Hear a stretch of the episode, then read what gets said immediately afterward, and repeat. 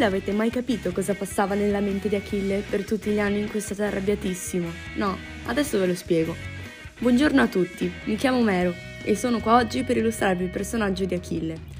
Lo conosco molto bene, poiché l'ho praticamente fatto nascere io, e volevo iniziare parlando di lui come persona, poiché molti, se non tutti, lo conoscono solo di fama, non sapendo la sua storia per intero.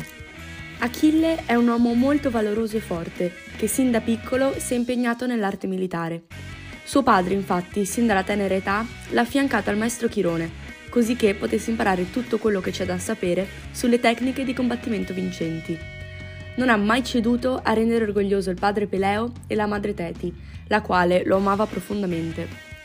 Crescendo è diventato non solo l'ideale di bellezza e bontà, ma anche quello di forza e audacia dal momento che in una società come la sua ciò che contava davvero era la gloria militare, che avrebbe portato quella sociale e la virtù. Come ben sappiamo, al tempo vigeva molto l'idea di società della vergogna. Ciò vuol dire che il rispetto delle regole si ottiene attraverso determinati modelli di comportamento e chiunque non si adattasse a questi modelli veniva in qualche modo rifiutato dalla società e di conseguenza provava aidos, che in italiano significa vergogna. Perciò il peso sociale di un individuo dipendeva interamente dal timè, l'onore, che detta quindi la reputazione di quest'ultimo. Un'altra caratteristica importante della società della vergogna, che a mio parere rispecchia perfettamente l'azione di Achille, è la vendetta, in greco nemesis.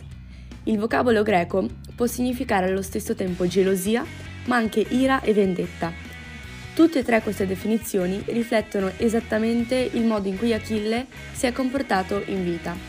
Guidato dalla sua rabbia, la Menin ha ucciso per vendetta. Nell'ideale della sua società, la vendetta è seguita da un'altrettanta vendetta. Infatti chi si vendica guadagna gloria, però chi la subisce prova vergogna e quindi deve a sua volta vendicarsi. Questo è proprio quello che è successo tra Achille e Paride, che lo uccise colpendolo nell'unico punto vulnerabile, ovvero il tallone. Ma ora direi che possiamo passare alla lettura di uno dei miei passi dell'Iliade, così capiamo meglio come si comportava Achille.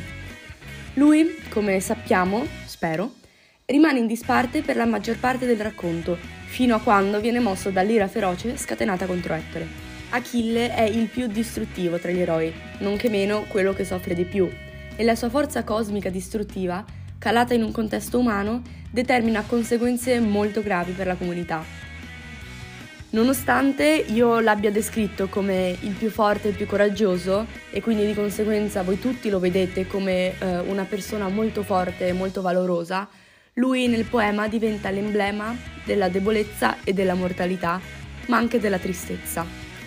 Questo è un passo tradotto in italiano del libro primo, dal verso 188 al verso 193.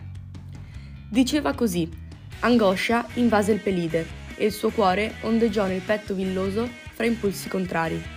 Se sguainare subito dal fianco la spada affilata, spingere altre la rivolta e trucidare l'Atride, o invece frenare la collera e soffocare l'impulso.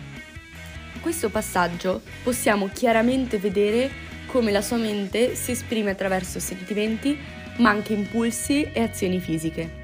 Infatti non esiste una vera e propria separazione fra il corpo e la sensibilità emotiva, quindi significa che le emozioni sono mescolate al corpo. C'è una parola greca che descrive al meglio cosa ha dentro Achille, ovvero zumos. La parola ha molti significati, ma quello principale è energia vitale che anima il corpo, ovvero la coscienza del corpo in cui noi ci troviamo è in vita. Il Zumos, in questo particolare passo, viene messo in grande risalto, poiché Achille, addirato contro Agamennone, non sa come reagire. Ha due possibilità. Una è soffocare l'impulso, l'altra è agire d'impulso e con la violenza di cui lui era molto capace, uccidere. Nel testo greco vengono citate tre sedi fisiche che si trovano nel corpo umano che al meglio indicano ciò che lui stava provando. Queste tre sedi sono il cuore, il diaframma e l'animo. Nei testi greci più organi venivano citati, più profondo il sentimento del personaggio è e in questo caso Achille stava provando molta rabbia e i suoi sentimenti erano molto forti. Bene, io spero che questo breve viaggio all'interno della mente di Achille sia stato interessante. Ci vediamo presto!